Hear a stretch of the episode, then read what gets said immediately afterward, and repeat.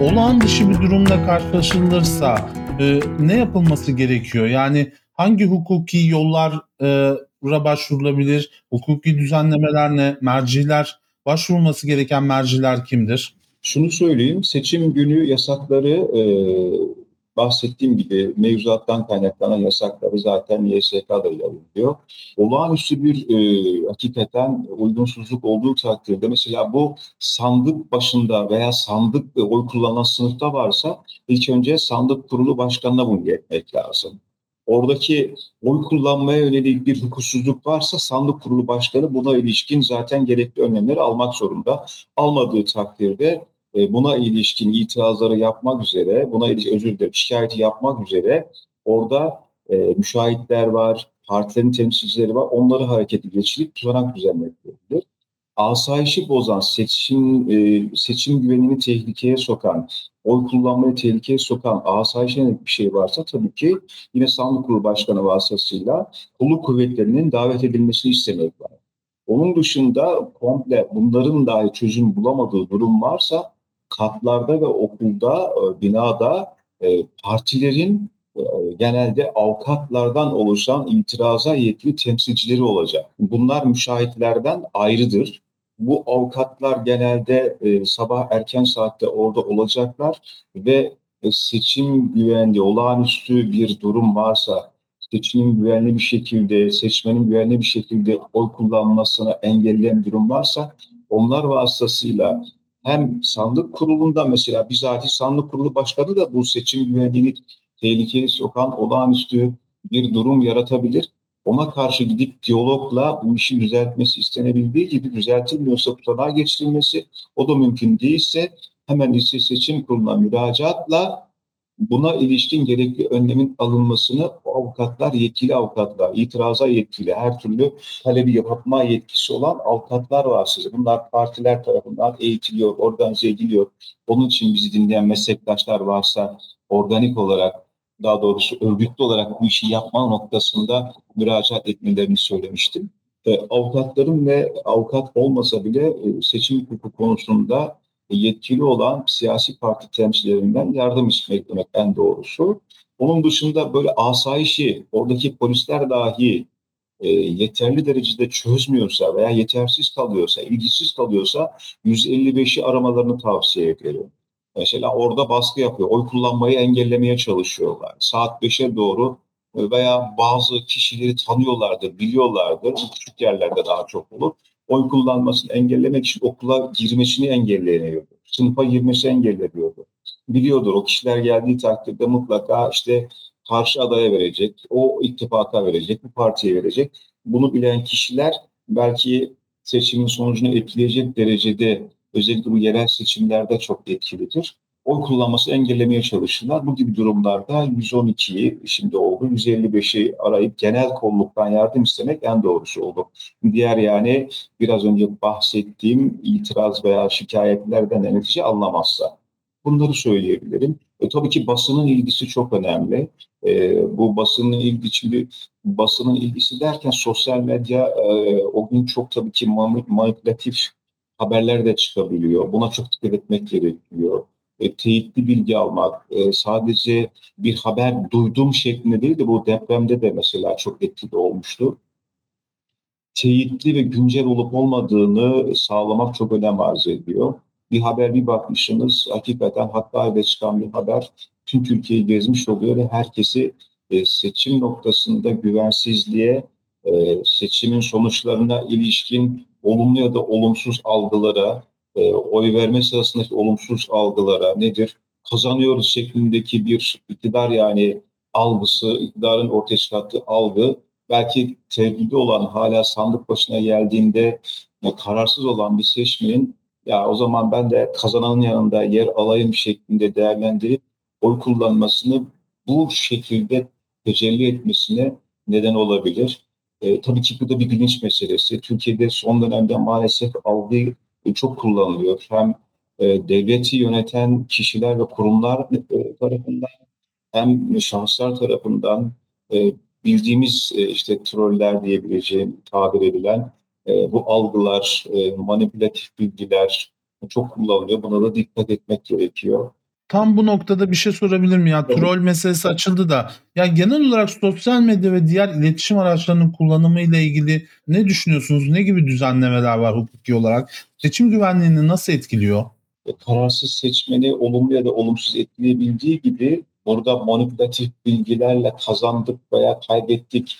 Hatırlarsınız e, 30 Mart 2019 seçimlerinde her tarafa e, seçimler kazandık hayırlı olsun işte mevcut iktidar, mevcut belediye yönetenlerin asmış olduğu dövizler vardı, teşekkür dövizleri vardı.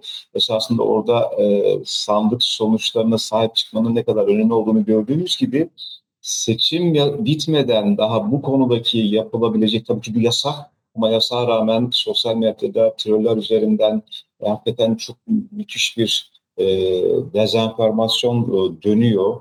E, bunu bazen hepimiz alet oluyoruz, olumlu ya da olumsuz.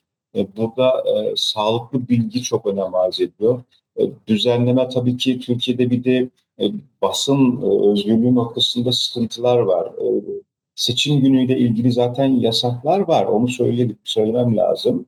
E, saat 21'e kadar e, basının seçimin ve seçimin sonuçlarıyla ilgili e, haber dışında sadece oyların güvenli şekilde kullanıldığı görsel olarak ve oy kullanımı ilgili olarak dışında yorum yapması e, yasak. Bu yasaklara sosyal medyada da dahil. Mesela sosyal medyada o gün görürsünüz. İşte e, ne bileyim şu partiye oyumu bastım çaktım ne bileyim ifadelerle veya işte e, istikrar bozulmasın veya işte muhalefet yönünden değerlendirirsek de yani iktidardayız. Yeni Cumhurbaşkanımız hayırlı olsun. Bu tabii ki kararsızları etkileme noktasında. O gün hala belki kararını veremeyen veya e, maalesef bazen denk geliyoruz. Ben daha önceki bazı seçimlerde gördüm. E, sandığın başına gelene kadar hala kararsız olanlar olabiliyor. Onları etkilemeye yönelik bu gibi haberler çok ama çok bence sağlıklı olması gerekiyor. Buna ilişkin önlemleri tabii sosyal medyayı önlem olarak e, o gün itibariyle mümkün değil. Bu biraz bilinç meselesi, e, biraz e, hakikaten otokontrol meselesi. E, bu bilince biz sahip olmadığımız takdirde ki Türkiye'de şu anda çok orantısız ve çok ben buna vahşi bir diyorum. Vahşi bir orantısızlık var hakikaten e, baktığınız takdirde iktidar e, kaynaklarının, iktidar e, imkanlarının çok e, kendi lehine kullandığı siyasi partiyle e, muhalefet bloğunun arasında müthiş farklar var. E, siyasi muhalefet e, partileri bu konuda e, diyelim ki bir e, mecrada yayınlatabilmek adına parasıyla reklamını yayınlatabilmek adına müracaat ettiği red kararı alabilirken e, iktidar medyanın her türlüsünü e, ve iktidarın gücünü kullanarak bir hizmet anla, e, yapılıyormuş gibi, açılış yapılıyormuş gibi, kamu faaliyeti yapılıyormuş gibi hem izin alma noktasında hem yayma noktasında hem de yani bunları e, daha uygun şartlarda dile getirebilme, paylaşabilme noktasında çok daha geniş imkanlara sahip oluyor. E, sosyal medya tabii ki herkesin de ulaştığı bir şey değil, mecra değil. Özellikle yaş itibariyle daha yaşlı diyebileceğimiz teknolojiye mesafeli olan, iyi kullanamayan kesimlerin de e, sosyal medya dışındaki ne diyoruz ona biz fısıldı gazetesiyle veya e, bazı algılarla çok ama çok etkilendiğini biliyoruz. İşte bir parti hakkında ötekileştirici ifadeler kullanılarak, e, olmayan görüşmelerden bahsedilerek, olmayan ittifaklardan bahsedilerek, olmayan yani söz vaat verildiği bugün mesela ben birisi söyledi. E, işte siz dedi ben tabii bir muhalefeti temsil ediyorum Deva Partisi olarak. E, Millet İttifakı içerisindeyiz. E, ortak listeden geliyoruz Deva olarak. Dedi ki siz iktidara gelirseniz dedi Savunma Bakanlığı'nı dedi e, HDP'ye verecekmişsiniz dedi. Ya bunu nasıl söyleyebiliyorsunuz? Dediğim kişi kendisi aslında emekli memur iyi kötü bilinci olduğunu düş tahmin etmeye çalışıyorum veya olduğunu zannediyorum ama maalesef siz diyor yani nasıl ittifak yaparsınız, siz nasıl bakanlığı verirsiniz? Dolayısıyla fısıltı onun yaşı e, evet 60'ın üzerindeydi onu söyleyebilirim. Bir tanıklık için işçi davasında, işçi alacağı davasında adliye gelmişti. Orada laf lafa açınca bunları konuşmuştuk. E, bu Fısıldı gazetesi algılarla maalesef belli bir yaşı, belli bir eğitim seviyesi, e, olan kişileri çok etkiliyor. E, bunları nasıl önlem alınabilir? Tabii kendimizi anlatarak almak, almamız gerekiyor ama e, o konuda da kişinin makul olması gerekiyor. Yani anlatıldığı takdirde muhakeme yeteneğini devreye sokması gerekiyor. O bilinç dediğimiz şey e, aslında e, bu şekilde oluyor. E, eğitim noktası da sadece diploma eğitimi değil, kesinlikle bilinç eğitimi, e, gelişim eğitimi, olgunlaşma, insani gelişmişlik dediğimiz eğitimlerle oluyor. Bilinçli seçmen bilinçli olarak aslında engelleniyor.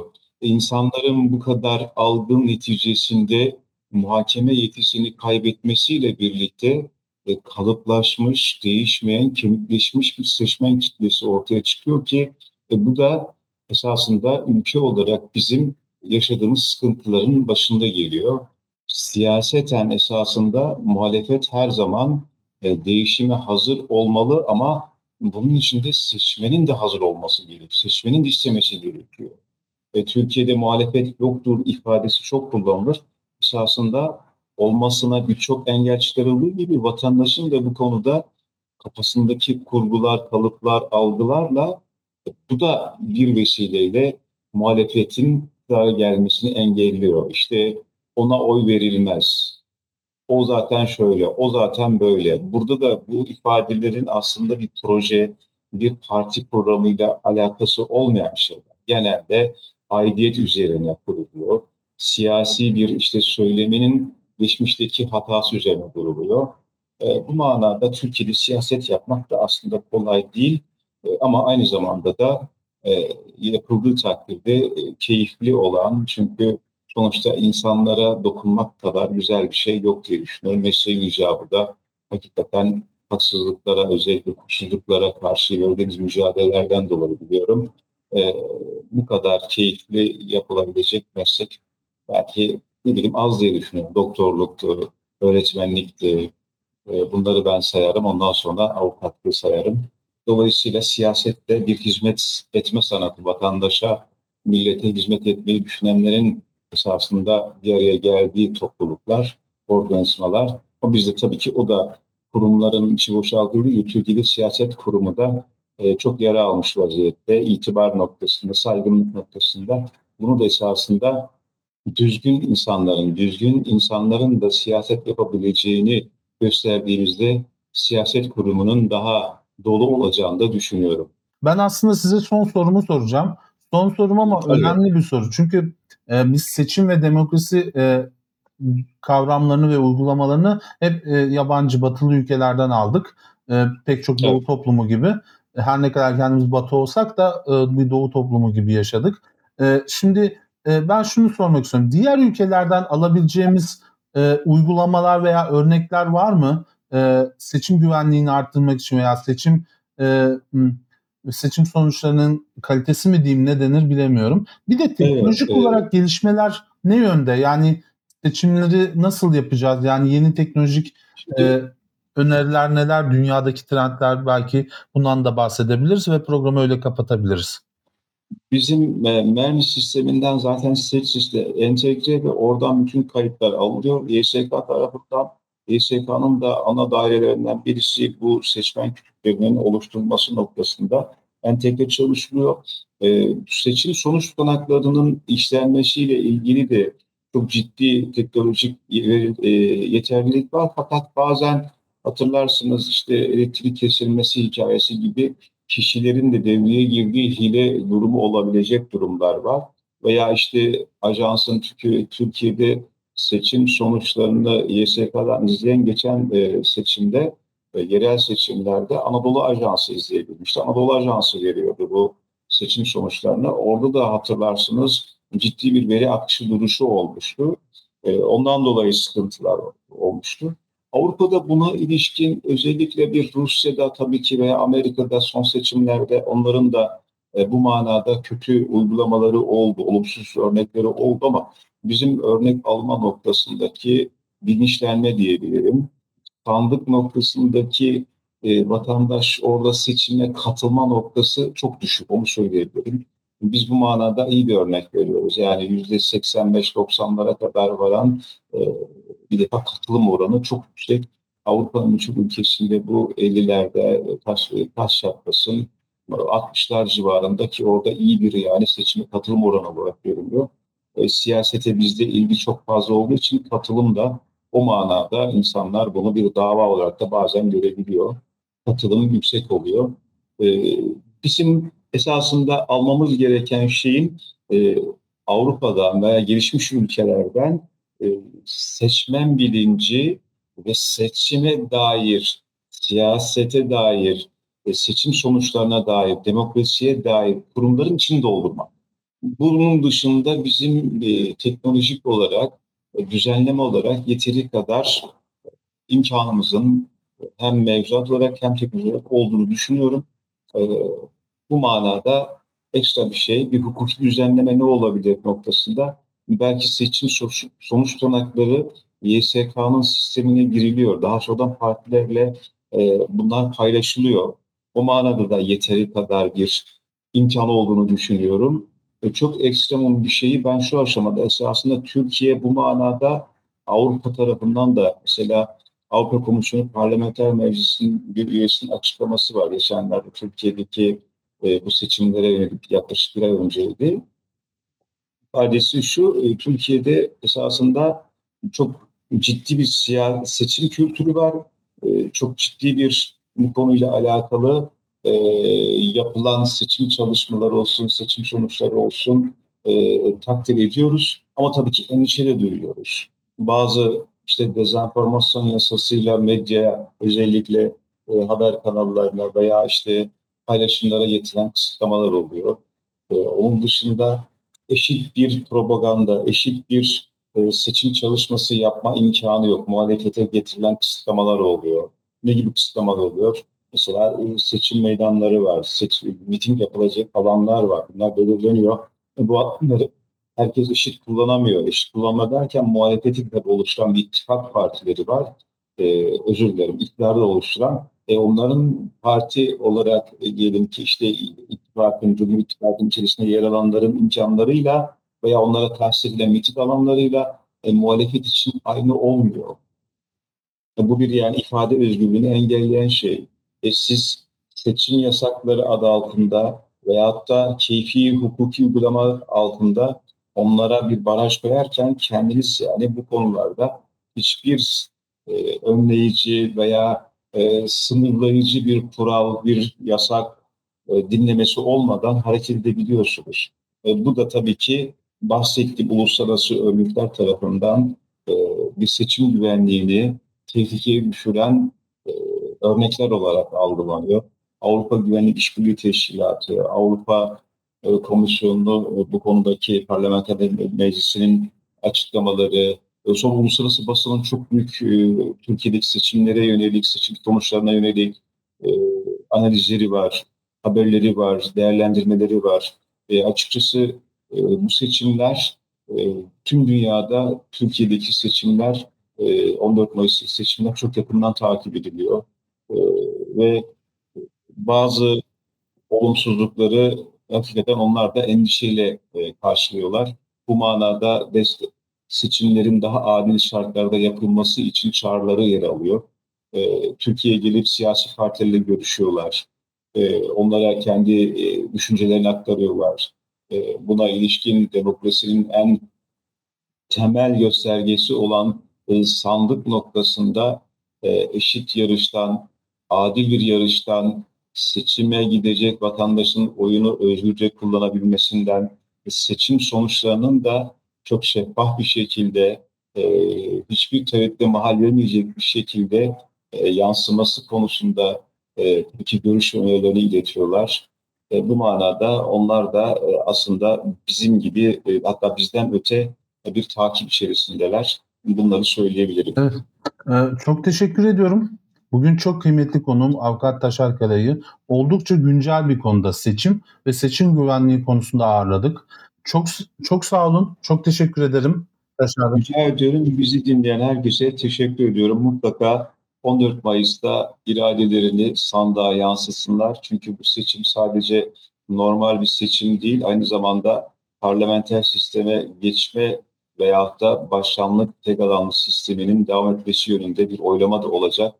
Bunu da düşünerek e, mutlaka mutlaka sandığa gidip tercihlerini yapmalarını ben istirham ediyorum. Herkese sevgiler, selamlar. Size de beni ağırladığınız için çok çok teşekkür ediyorum. Evet hocam. Evet, herkesi e, standağa bekliyoruz. Çok teşekkürler. Sonraki programlarda görüşmek üzere. Hoşçakalın.